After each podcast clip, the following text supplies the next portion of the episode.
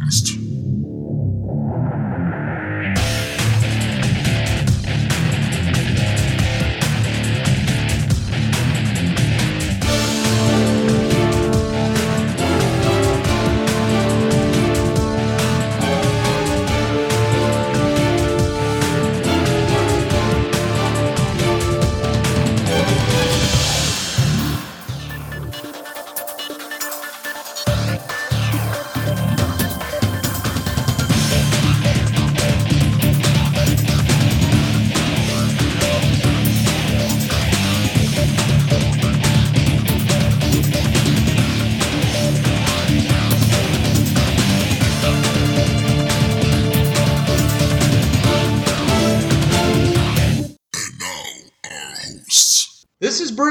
This is John. And this is Trav. Welcome to the TriTac Games Podcast, your podcast of being uh, incredible conquerors, even though your culture hasn't changed in 1500 years. Ave Caesar. Actually, Ave Ka- Kaiser. Kaiser, yes, as we learned in Fallout 3, actually, Fallout New Vegas, Caesar is pro- actually pronounced Kaiser. Yeah, I mean, if the Romans want to use an S, they use an S. Yeah, this week we are talking about one of the fringeworthy races, the Pax Romana Universis, and which is a uh, alternate Earth. Uh, that's right, John. Alternate, right? Yes, it's an alternate Earth. Okay, it's an alternate Earth uh, where the Roman Empire uh, never set. You know, it's uh, just it uh, has remained uh, in full force uh, from the the uh, CE zero all the way up to uh, about somewhere in the 1500s. And uh, we'll get into why that is and how it's cha- how the world is different than our own history. Because John has done a lot of development for this for the uh, Savage Worlds edition of Fringeworthy, and he's got a lot to tell us about it. John, tell us uh, what is it about the bathing? Okay, why is bathing such an important part of Roman life? It's cultural in many ways. It's it's part of their culture. It's where they can, where people can get together and smo- schmooze each other and do business. Uh, the, the the you know it's a way you know, it's part of the Roman. It's sort of like the the old German um, outdoorsman culture that used to be, where you know you have to be phys- physically fit. The Romans also felt that way. The Romans felt that you you know uh, uh, that unless you you know went to went to the baths and worked out. I mean, there were there was a gymnasium at the baths. You worked out, then you took. Then you were cleaned. It was a bit like the Japanese baths, where you basically were cleaned outside of the water. Then you went through the through the uh, through the hot bath and the cold bath, and you got to soak in the warm bath after that, and take and that's where you probably would sit down and talk to your friends and neighbors, uh, and basically uh, work out business at that point. It was a place to gather. Uh, early now- time. Go ahead. Now I heard John. Now I heard that uh, uh, from some of the specials I've seen on this that a uh, a person who was a wealthy Roman uh, or someone who wanted to gain influence with the population of Rome or the various Roman city they might be in, they would actually sponsor a free day at the bath for the lower classes who otherwise wouldn't be able to afford going to the bath because you did have to pay for it, right? That's correct. But it's not saying the, the lower classes didn't use the baths. It just simply didn't get to use the good baths. Because What would be the difference? um, Hilton and Motel 8. I mean, that's literally you get someplace where there's plenty of slaves to take care of you. You know, make sure you're properly cleaned off and everything. That you got you get fresh wine versus the equivalent of a bucket of hot water, and don't and you know, don't worry. We, you know, everyone uses it. Uh, Okay, now, how many baths would there be in uh, in let's say a, a modern uh, or a fifteen hundred um, a Roman city? Oh, that's a good one. Um, oh, actually, this we do know from Pompeii. Let me do a quick. Uh, I'm going to go to the font of all knowledge. Okay, there is at, at least f- four or five baths in Pompeii, and they all were different class levels. So there was the forum baths, the central baths, um, There's also the Via Stabina and the Via di Nola. And there's Which were uh, also other baths. were those high class baths or what? Uh, the central baths were more of the the um, lower class than the Via Stabina and the Via and the Via di Nola were uh, more high class baths. They're built. In fact, they replaced an entire block of the town. Okay. Yeah. See, you know, I'm glad you mentioned about the um, like the Oriental culture and such because uh, I watch a lot of Japanese animation and they love to at some point take you down to the bathhouse where you know they they go in, they scrub down, and they and they soak in the hot bath usually for hours, and of course hijinks ensue because it's a big open space where all kinds of things can go on. So uh, that's why I was wondering, you know, how uh, how many baths there were because it's it, seems like this would be something that uh, would be would be expensive to maintain, but but maybe not. I don't. I mean, with uh, they're using uh, using wood to to heat the water and And in the in the northern climes, they had heated floors using a um, uh, a, a unique system of basically putting a tile floor up on on uh, struts, and then basically having a big old fire blowing hot air under the floor, so the floors were heated. Now, Okay. it did mean that every so often a young slave had to go crawling in there to clean it out and get rid of the vermin. there's always there's there's always somebody who has to crawl, crawl through a sewer or something like that. You know, and, and, and as they said, that's true in every spy adventure. You know, that someone has to crawl through a sewer. So why why wouldn't there be that? Yeah. So anyway, so we're talking about an alternate. This is fringe worthy. So that mean and they're only negative two, right? Negative two comma eight. Uh, uh, actually, I, they, I think they got moved to Portal 11. 'Cause It was 8. No, it's it's it's it's eight, which means that it's eleven o'clock. Oh, I was I was I was working off the off the off the uh, 92 edition, so I put them in Portal 11, but I can fix that. I mean, that's it's just I've got the change. page here from Fringeworthy D20, and it still says alternate negative two comma eight. That's because Richard refused to follow my convention, even though I told him to do it. It is 11 o'clock. You are correct. Yes. You know, the, the, the, the, if you look at the Fringe uh, platform and you think of it as a clock face, all the, the, the pathway portals and the planetary portals all match up to numbers on the dial. It makes it a lot simpler to do. Anyways, um, yeah, for, except for people who grew up with nothing but digital watches, in which case, sorry. but anyway, so this is only t- uh, two portals away from Earth, so it's not very far. It's a total of uh, uh, 100, about 150 miles from that Hatsumi Base. Yeah, and they were found in year one, so that means yeah, it didn't take them that long to get there. Yeah.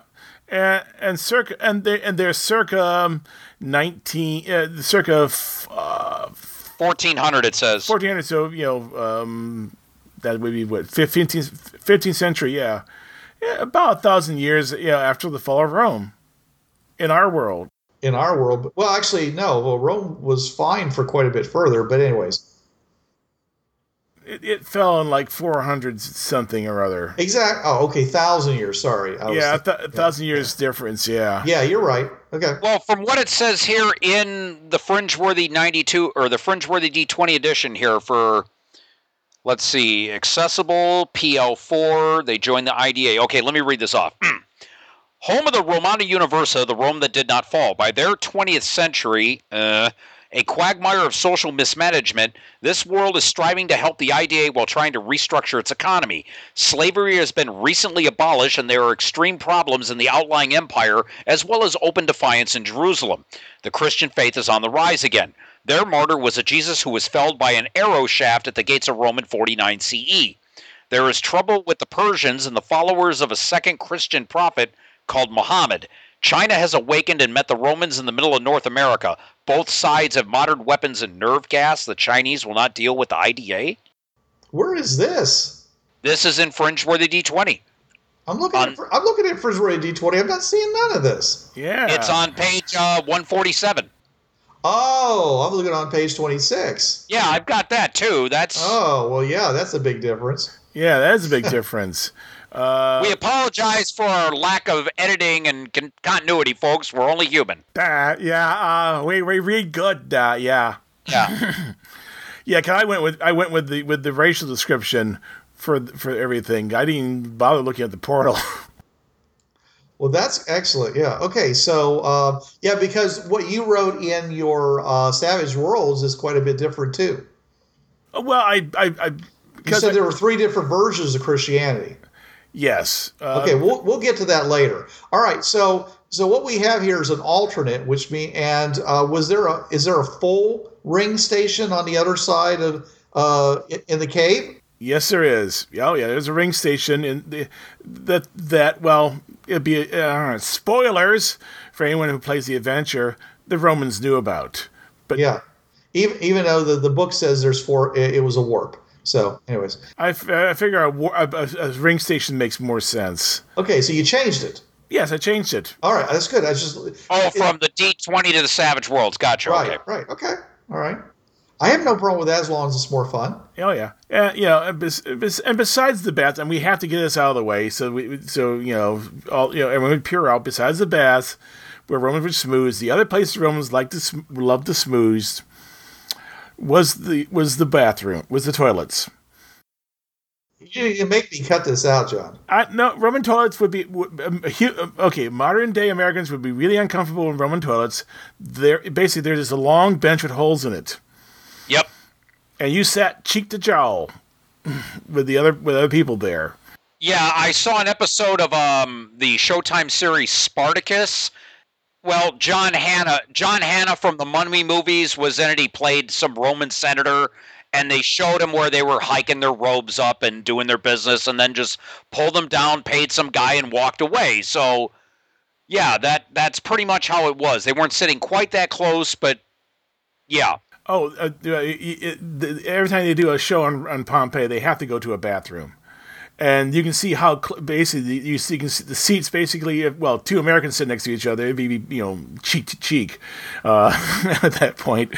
But yeah, they were fairly close together and no privacy. The Romans didn't didn't care uh, about that. It wasn't important to them. They didn't have a whole lot of body consciousness, frankly. I mean, the most of their outfits were pretty open. Sometimes they ran around wearing nothing but tunics and tabards, which, which is for anyone who doesn't know, is just a, a cloth that that hangs down over your shoulders and is tied at the waist. It's like a it's, it's like a banner on. um, If you had a, a, a cloth banner uh, tied to your body, that'd basically be a tabard. And contrary to popular belief, a vomitorium is what? We call it we call it an exit these days. What? Yes, vomitorium means to to exit, Yeah. but it does not mean to throw up. That was actually a different word altogether. Basically, uh, any building that had that had and had exits, they were called vomitoriums. So let's go ahead and uh, uh, uh, talk about uh, your introductory adventure to this particular place, because uh, the uh, you you basically open it up into a, a full ring station in a uh, a cavern which is closed off according to your text. So I'm not quite sure how the Romans know about it. They- They close it. They close it off. Oh, they did. Okay. All right. Well, that was not clear from your your uh, adventure write-up. It's gone. It's gone through at least three revisions. It's going to Yeah. probably go through another revision. I mean, from what you said, okay, uh, in the thing, first they, they it's closed off. They, un, they they cl- they take out all the rocks, and then there's a river that they have to go through that's moving so quickly that uh, they can't they, they have they can't go against it, and they have to use the uh, Muscovy to drive out of it. So I assume that the river is going is not going out; it's going in. Uh, no, no, it, it's flowing out. Of, it's flowing out of the. Uh, So he would have just carried them downstream and dropped them out of the, into the river. yes, yeah. Eventually, eventually into the into the Thames. Right. So what we had here then is uh, it, these Roman soldiers who, or whatever they were, who came and discovered this place, they had to pretty much climb their way with ropes through this passageway because the river would have knocked them uh, out. Then they got in, into the cavern, saw this thing, decided to fill the uh, fill the cavern full of rocks. And, block and off leave the it entr- alone. Yeah, block off the entrance. Leave it, leave because it didn't do anything. They couldn't hurt it. They couldn't do anything to it. Yeah, Uh, they basically thought, you know, the nick the nickname was Hell's Mouth. yeah. Well, I got that. But yeah, so they pretty much, you know, we're gonna come back to this later, but, we, if, but you know, it looks like something can come out of it. So let's just put let's build a wall, and maybe that'll keep things from getting out. Okay. You know, it's basically just you know they're burying it and hiding it, and they're gonna come back. You know, at some point later when they think they got better ideas what's going on, they come back and look, take a look at. it. And they put a watch on it too, right? Uh, only at okay, the scenario is set up such that a scouting team is the first one through, and they alert people, and then that's when they put the watch on it. Why? Why does the scouting team alert people? uh, because they drive. They also drive out. Okay, because it didn't say that. It said all it said was is that Uh, it, no, it, it does. A scouting mission number one, a different ID, a different team, right. They get and it's basically they go out and do a scouting mission. They just need somebody to get da- get information, get data, take a look around, and then go back. We're not going to interact with anybody. We're just going to take a look around. Trouble is, they drove out in the Muscovy, and those things are not quiet. And basically, what they also don't realize is there's a farm on top of the on top of the hill that this, this river comes out of. oh and the guy up there heard them drive out and saw them and going, "What the heck is that? That's a war wagon." okay, and so he alerted them to keep a watch on it. Okay, so all right, so basically, you know these these are these are the things that we tell you not to do, and all, and they apparently did them all all the bad stuff we tell people not to do on the podcast, right? Yes, and then having and then having NPCs do it so the players can be smart and not do it. Ah. Uh, you think so, huh? Yeah. I've never seen it make any difference. In the three playtests, two I ran myself and, and I, when I was running by someone else, they never did you know this it, what I thought they were going to do. They always did something different. Right. Uh, yeah. Oh yeah. That's what players do. Yeah. All right, so the, there, there's, there's an introductory scouting mission that's basically backstory, and uh, and then which of course alerts the the Romans of the existence. uh, The people are messing around with the Hell's Mouth. So when the actual team comes through, uh, it's not very long before they uh, end up getting in trouble. Oh yeah, yeah. Basically, it, it's built into the scenario that you know whatever vehicle they bring on through, the Romans are going to haul out and take and take back to the fort. So if it could be a Muscovy, it could be whatever you know, it could be you know, whatever they they have at that point in time. Though I think Muscovy makes more sense because one is amphibious. Right.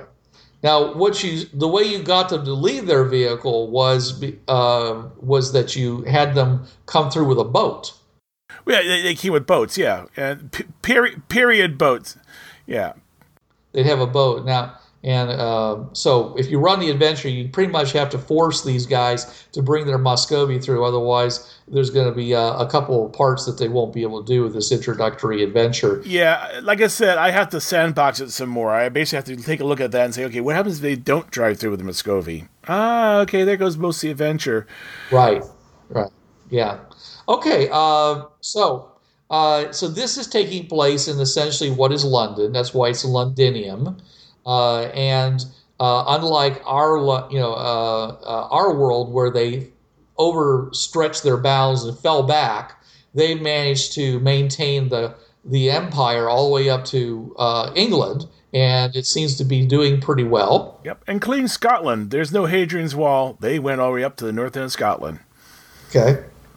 However, there are three legions in Rome, and, and unfortunately, this is not in the adventure. I just come to realize why there's three legions in Rome because there's still nor- the Northmen, aka Vikings, causing problems. So there's still three legions in, in, in Britannia, just to protect their interests there. Okay. All right. Well, that's that's great. And a legion has how many people in it?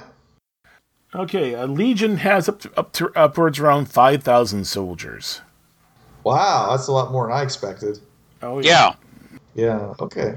So they had, so they had fifteen thousand soldiers, uh, you know, marauding around the the the. Well, two legions stationed, uh, one legion stationed up in Scotland, one legion stationed uh, about Midlands, and then another, and then the, of course the Roman, then the Londinium uh, legion contingent, of which only only three centuries were in the uh, are in the uh, Cripplegate Fort in Londinium.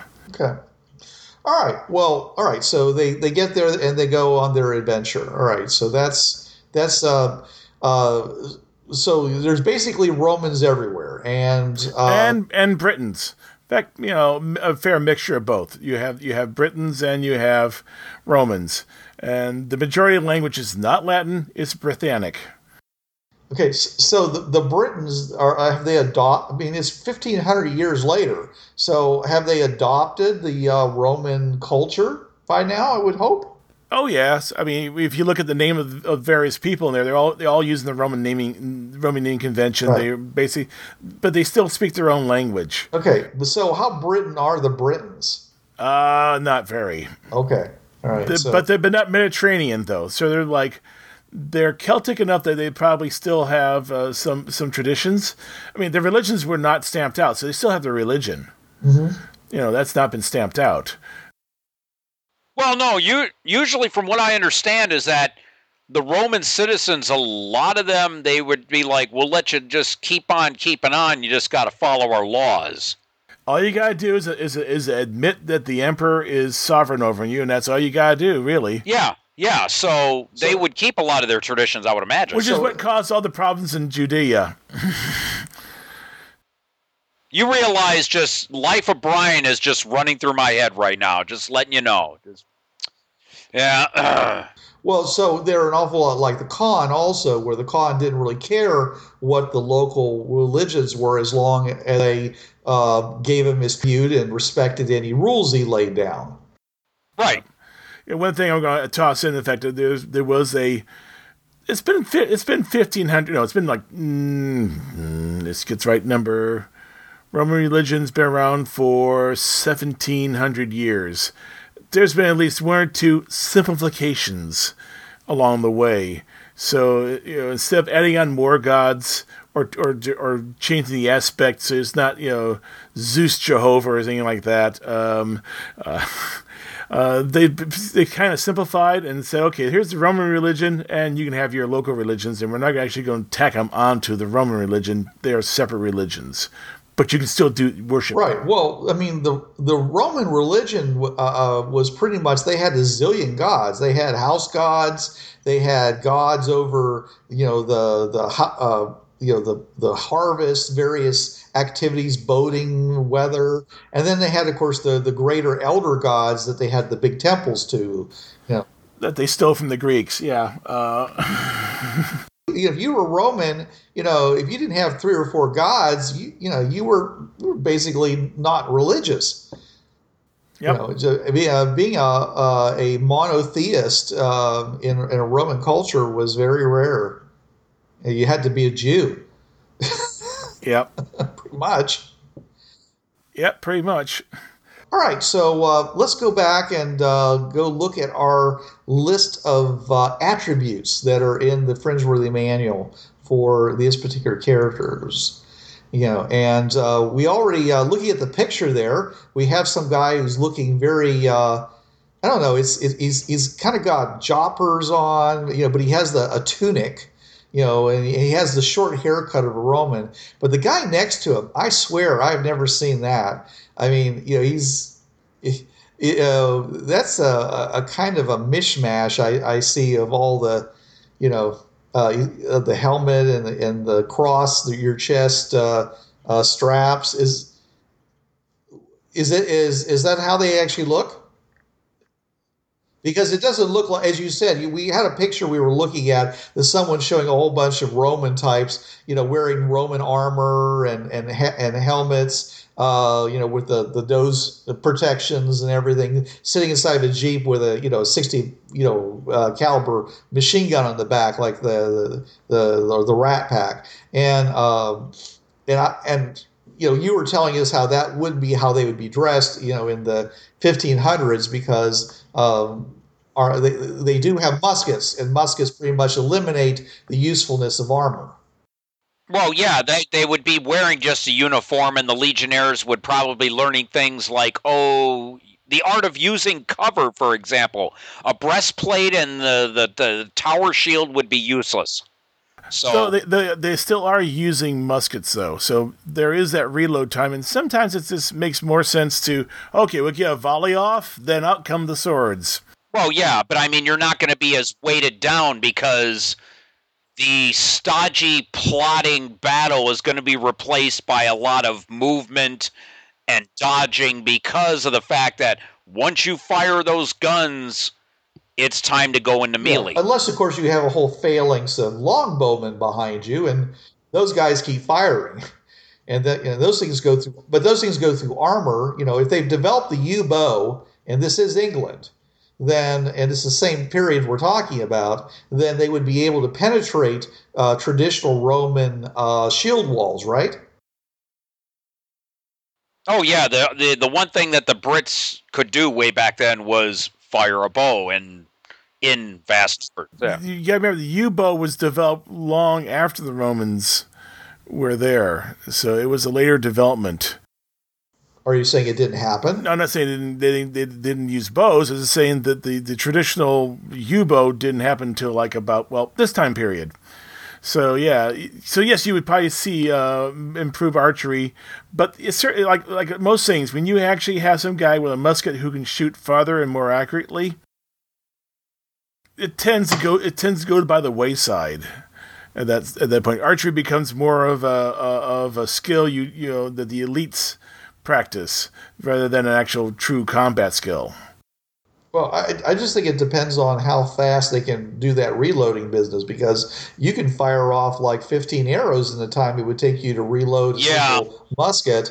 Now, if you're if you, if you have emplacement type things where you've got like a big palisade that people are behind and they can stick they can go over the end and fire their their musket and go back and grab the next musket and do that then that makes sense but if you're out on a, uh field of battle and you're like you're moving around i'm wondering whether that it, it, That's called volley fire, and you, you use three to four ranks of, of men, of musketeers.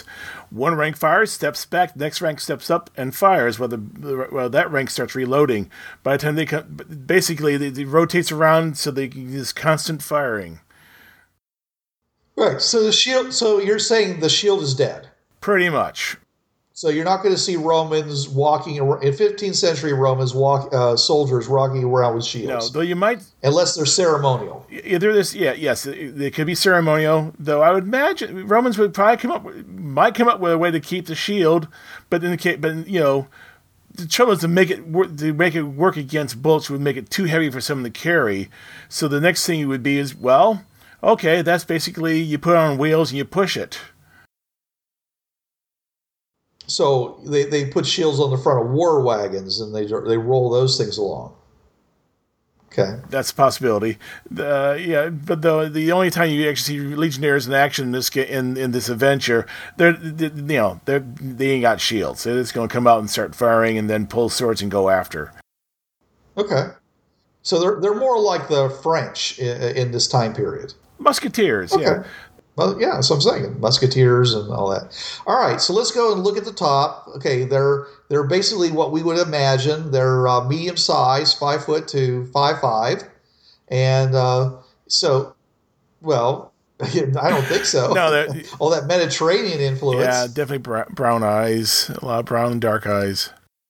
And it says the lifespan is 45 years. Is that was that common for that period? I would think so, considering their PL4 technology. Yeah, if you made it to 50, you were considered ancient. Now remember, forty-five is a median age. yeah. You'll still have people who live to the to their nineties. Well, yeah, but I mean, still, you also got to remember if it's beginning PL4, progress level 4, medical technology was a lot better, but still nowhere near where we have today. So 45 sounds about right.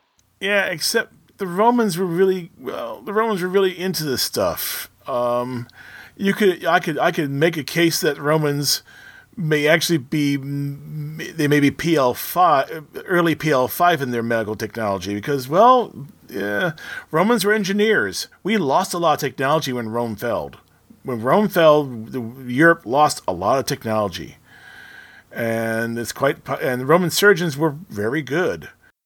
Well, it still says that the year equivalent is 1400. Yeah, I mean, 1400 makes is still good. Yeah. Okay. So, so they don't. They're not going to have things like uh, anesthetic. They're not going, and they're not going to know about germ theory. No, not at all. No. Yeah. So that's going to be a big. That's going to be a big limiter. on- However, they, they they are into cleanliness though, so maybe by the fact that they like they like to keep things clean, that may just help right there. Well, it might, and, uh, and and they're also very good at lopping off limbs and probably suturing them up.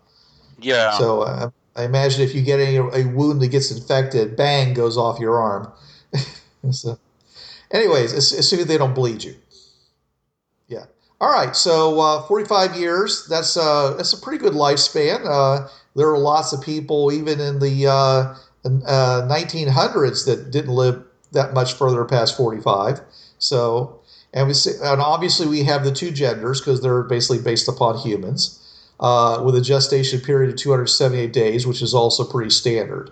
Now, what I think is interesting is that they have a survivability of 68%, which means that about one out of every three kids doesn't Right. it. Well, that's to be expected still. You know, with PL4 technology, there's just things that are going to happen where you're going to end up with stillborn and whatnot, and just that that that stands to reason. I, I have no problem with that stat.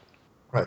That's also one of the reasons that the age is pushed down to 45, because usually infant mortality uh, uh, factors somewhat into the lifespan. Yeah.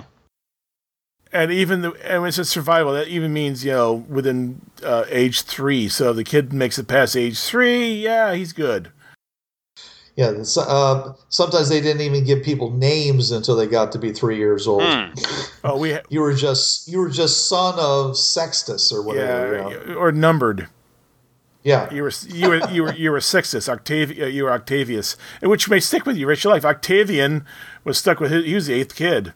He was he was Yeah. stuck with that all his life. Yeah. Uh, why was why why was six nervous? Because seven, eight, nine. Yeah. All right, I, I. I think it. I boom, boom. Yes. Uh, okay, but also uh, there was uh, uh, there was also a practice amongst uh, the Romans where uh, you know essentially if the father didn't want a particular gender of child, then it was commonplace. I heard, I read to just take the kid and leave it out on the doorstep until it stopped crying. Is is that an is that an exaggeration or is that It's true? probably an exaggeration because daughters are, are daughters are, are valuable for marrying off to other people. but if you wanted your firstborn to be a boy, then I guess you'd sacrifice a couple daughters until you got one. That or you basically disinherited them. Okay. Ooh. Oh yeah, that happened a lot. Did oh it? yeah. If, if you if you if your son if if a son displeases father, he disinherit him. Take away the family name, take away the gens. Bye. What what would happen to a daughter if you did that? Ooh, let's say. Well, they they always use concubines. Okay. So, yes, no no no slut shaming uh, uh, in the uh, in the Roman household. Jeez. And that's ancient Rome. It, it may have changed. I mean, it, it's definitely it, it- you know it's been a thousand years, so it probably has changed a lot since then. Well, I don't know. They say they they say that uh, social science is stubbornly mired in tradition and the printed word of Roma. I have a feeling no, a lot of stuff like that probably did not change.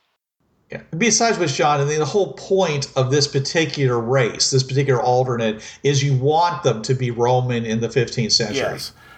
So whatever their mores and values were in CE zero, you want them to still have them. You know, so we, we it's a very stagnant culture. It's not changing a whole lot uh, at, at, all, and mostly it seems to be changing on a technological basis. Yeah, yeah. I mean, well, except well, yeah, except that if you kept the culture the same, it you know technically it wouldn't last past four hundred, you know, fifty something.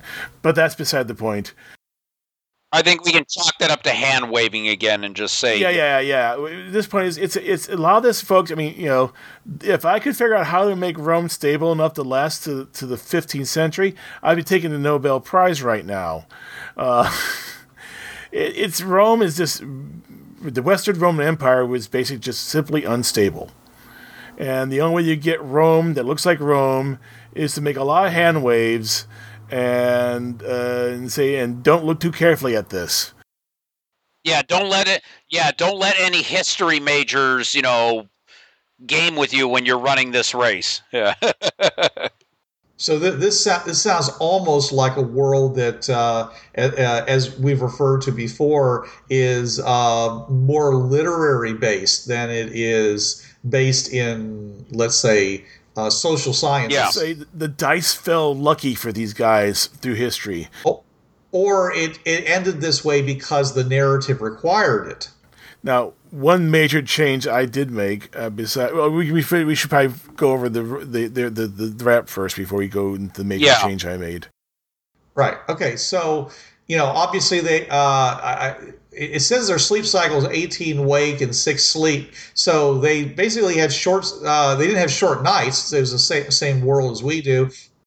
And that's wrong uh, for this time period in our history. It was more like the sun's up and you're awake. When the sun goes down, you go to sleep. Then you wake up around midnight and do some stuff, and then you go back to bed, and then you wake up when the sun comes up. So, the, so that's actually uh, uh, that's really incorrect for this time period and this level of technology. so they had, took a late night nap. Yeah. Well, so how much sleep would they get per day then? Oh, they get they, they would get their eight hours. So at least eight hours. Okay. Yeah, yeah. Right. get And of course, voices bass is soprano because they're normal human voices. But like I said, they, they get they, they would get their they would at least get eight hours. But yeah, they would go to it's say it's it's say it's uh, summer day. You know, they they they go to bed around nine. They'll probably wake up around two, do some stuff, go back to bed, wake up a little bit after the sun comes up. So that you know that could be six hours or eight hours. Uh, wintertime, they basically sleep longer. Well, especially in, Lon- uh, in, in Londinium where it's really going to be socked in with snow. Yeah. Yeah. Yes. All right, so uh, Trav, what do you think about these uh, ad- the, the, these adjustments to our the senses? Let's see. Smell is minus one. Yeah,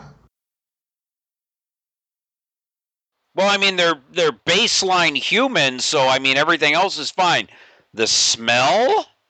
yeah, Uh, I, may, maybe Richard's maybe Richard's going on the fact that you know, uh, you know, they have horse. You know, they live in a culture that has a lot of well, mm, animal byproducts littering the streets. Yeah, so I would think that after a while their sense of smell might be a little muted, you know. But but uh, uh, no, I mean it, it- it's sort of like with a noise. You get you become accu- accustomed to the noise, Yeah, and and so, so they can't smell horse manure. right. Well, because it wouldn't be to due to sanitation. I mean, with the they're constantly bathing and they got the flush toilets, so I mean themselves smelly. Romans did have sewers, and they were, you know, they did understand you had to get the crap out of the house, so they probably would also keep the streets clean. Well, yeah, that's, that's what slaves are for. But see, that's what it was is that they tended to keep themselves clean. So, yeah, most likely it was due to just all the animals and the beginnings of the um, mechanical age. Because you're going to have a lot of, you know, if you're starting all that, you're still going to have a lot of pride products which smell. A lot of smoke and. And by 1400, there would be people using coal, especially f- from England. There would be God, yeah. coal usage. yeah. It, it didn't have anything to do with their use of uh, lead, would it? Um, like I said, like I said before about Romans and lead, the lead pipes themselves, after after a couple of years of use, would be coated with calcium, and they were safe. It was their practice of adding lead salts to wine that was the bad thing. Oh, or using lead goblets or Right. you you know those were the bad things but you know that was 15 that was a thousand years ago Right, for all but- we know they may have gone to you know tin cups with lead solder uh, you know things like that so I just may have wondered if, if maybe uh, something like that would have an effect on your sense of smell. lead poisoning actually would make you go crazy Well, well I know about lead poisoning, but Nothing else. Okay, so Yeah, yeah, yeah. It could be that you know it's a minus one in terms of of uh, for Savage Worlds, which I'm doing means nothing. Minus one. Yeah. goes Yeah. out the window. Okay, so uh, moving down to allegiance, moral. Uh, uh, they're they're fifty percent, which means they're just you know, they- Bog they- standard. yeah. Well, they're just it it just means that they have morals, but they're not necessarily per. You know, they're not you know they're not not any better or worse than anybody else.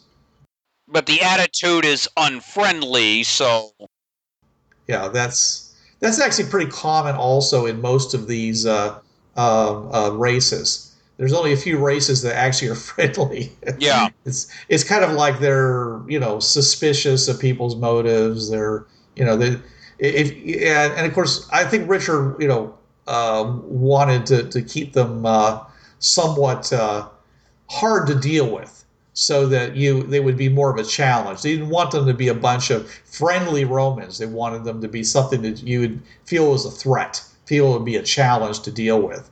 You would have to take them seriously. And so we have the the year equivalent of 1400. Tech Experience is early mech. They have Steam? You think, John?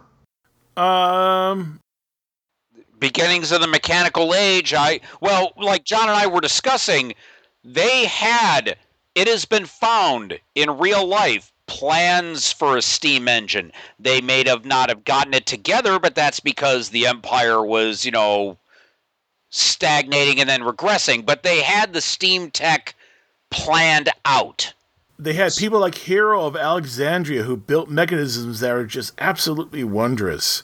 Uh, he may have been the one who built the Anth- Antikythera device, or at least one of his uh, contemporaries built it, which was, uh, if you haven't heard about the Antikythera, Antikythera device, it's a uh, some um, Greek fishermen uh, on a boat had found this clump of metal and they wonder what heck it is. And they, they could actually see gears in it, and it dated back to about um, in the '60s, in early you know first century first century AD, and it's basically from best they can tell, it's a it's an orrery. It tells you where the plants are going to be. It even can, it can predict uh, eclipses if, if, if the gearing's right. It's basically, and it's all mechanical. It's a mechanical computer, basically. It comes right down to it. It, cal- it calculates the position of the of the of the plants to a fair bit of accuracy. Um, it does use epicycles, so that's something they did discover. So it is using the Greek. Um, uh, it does use an Earth-centric uh, universe, but it still works. I mean, it's fairly accurate. And the thing is, it's probably not a one-off device. It probably was one of many. The, you know, we just lost the rest of them because they're made out of brass, and well, brass can be used for cannons. Lots of stuff gets turned into bullets and other types of things. Yeah, so uh, we've you know, we, and they actually they're going back because no one's actually gone back to the wreck with scuba gear and deep sea gear. So they're going to look to see if they can find more of the device and maybe other devices. So they're actually going back to, to the wreck and they're going to try to search it for more things. So here's fingers crossed they find more of the device because they only found like half of it, and they had to extrapolate the rest of the other half based on what the uh, how the gears worked. Uh, but they're pretty consistent. All these various extrapolations are pretty consistent. But Romans were into mechanization in uh, Germany. There's a very famous, um, ba- more or less automated wheat grinding uh, water mill system. It was, I believe, eight or eight or nine uh, water uh, uh, uh, mills down a hill, water running down it, running the wheels, and they would grind grain. All those things. They were making tons of of flour in those in the in these uh, mills. They would just grind away. Basically, the Romans were the Romans would use technology where where where they needed to. You know, they did have a lot of slaves, but you know when they needed a lot of flour, they built automation. And the, turns out the, the German one was not the only one. There's actually, they found signs of this sort of thing in Italy. So they, they had these, these, these mills all over the place.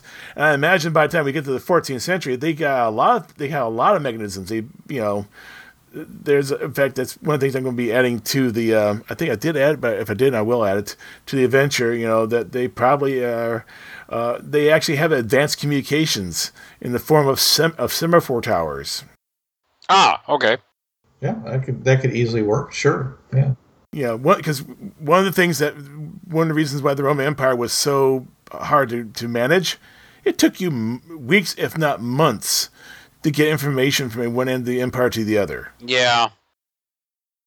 Why wouldn't they just go and uh, uh, you know take a a, a, a cart uh, and A fast chariot or a chariot, yeah, and just run it from one end of the of the empire to the other? I think they'd be able to do that in a week.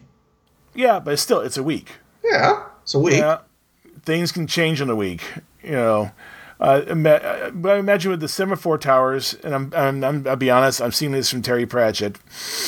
Uh, though I'm adding adding in that they also probably have uh, telescopes by this time. Hey, you know. It, it- the, the idea of lenses was has been around for a while. Oh, yeah. putting two putting two up so you can look through them. That can happen anytime literally. And then someone goes, "Whoa, I can see farther with this." And yeah, I imagine they have these towers, probably run by slaves, transmitting information from one end of the empire to the other, and probably do it in hours.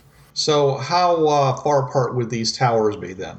If you're using, if you if you if you're not using uh, binoculars or some sort of telescope, Well, assume Okay. they are. Well, okay. assume they are. Assume they are uh, 15 to 20 miles. Okay. And if they aren't? Uh, 10 mile within 10 miles or, or a little bit less depending on terrain so uh, because basically you got you got uh, that or you make the towers bigger s- or at least the the semaphores bigger so they can be seen farther so if you if you do that then, but then it makes them harder to move so the message is, so you end up slowing down because it's harder to move the semaphores at that point Well, Yeah. that's, what, that's what the slaves are for. Yeah, but I, I imagine though by this time the Romans can transmit fairly. uh, In fact, I'm going to be adding this. The Romans can transmit fairly fast because, well, they encoded Latin into a code. You have two big eight by eight squares made up s- smaller squares, and basically they've more or less transcribed Latin. Uh, the base Latin, not not anything with any with any any uh, declension or anything like that. You know, just base Latin uh, into patterns, and the slaves have been raised to read these patterns. So yeah, they sit there and they, they don't transmit letters; they transmit whole words, which goes like the Dickens. Okay. Well, that'd be inter- you make sure you add that to your thing then, because I'm sure people would like to to, to try that out. I have to add that there's, of course, in the middle of the middle of the English Channel is an artificial island, because it's just too wide for you to be able to do it otherwise. So there's an artificial island in the middle of the, of the English Channel with a with a tower on it. Well, that makes sense because uh, you know that uh, uh, Fort Sumter is on an artificial island, right? And that's the uh, the fort which supposedly was the uh, cause of the start of the American Civil War. And they didn't have an island where they wanted it, so they just kept bringing out big piles of rock and dro- dropping there until they had an island. And you could do the same thing uh, in the uh, uh, in Rome- the middle of, of the uh, uh, English Channel or whatever they call it. Yeah, yeah. They're, they're, yeah, Rom- Romans were doing were making artificial lakes and islands uh, in in the uh, in the uh, two hundreds, two hundred BCE. yeah, the, the Romans are engineers. You know, you, you can tell Romans have been there because they built roads. Yep. And, and we're taking roads that don't last until the next election. They built roads that last until the next millennium. This is Bruce Sheffer saying there are a million, million worlds out there, so go explore them. This is John Ryer saying, keep your powder dry and keep those cards and letters coming in. And this is Trav. There's a reason why it's called gaming. It's for having fun. Yo, brothers, this was the Tri Tech Games Podcast. You know the drill. It's protected under the Creative Commons License 3.0. No commercial reproduction, no derivatives, and sucker, you best attribute this to the folks at TriTech Games. And if you don't, we'll be after your sorry butts, cause we're some bad mothers.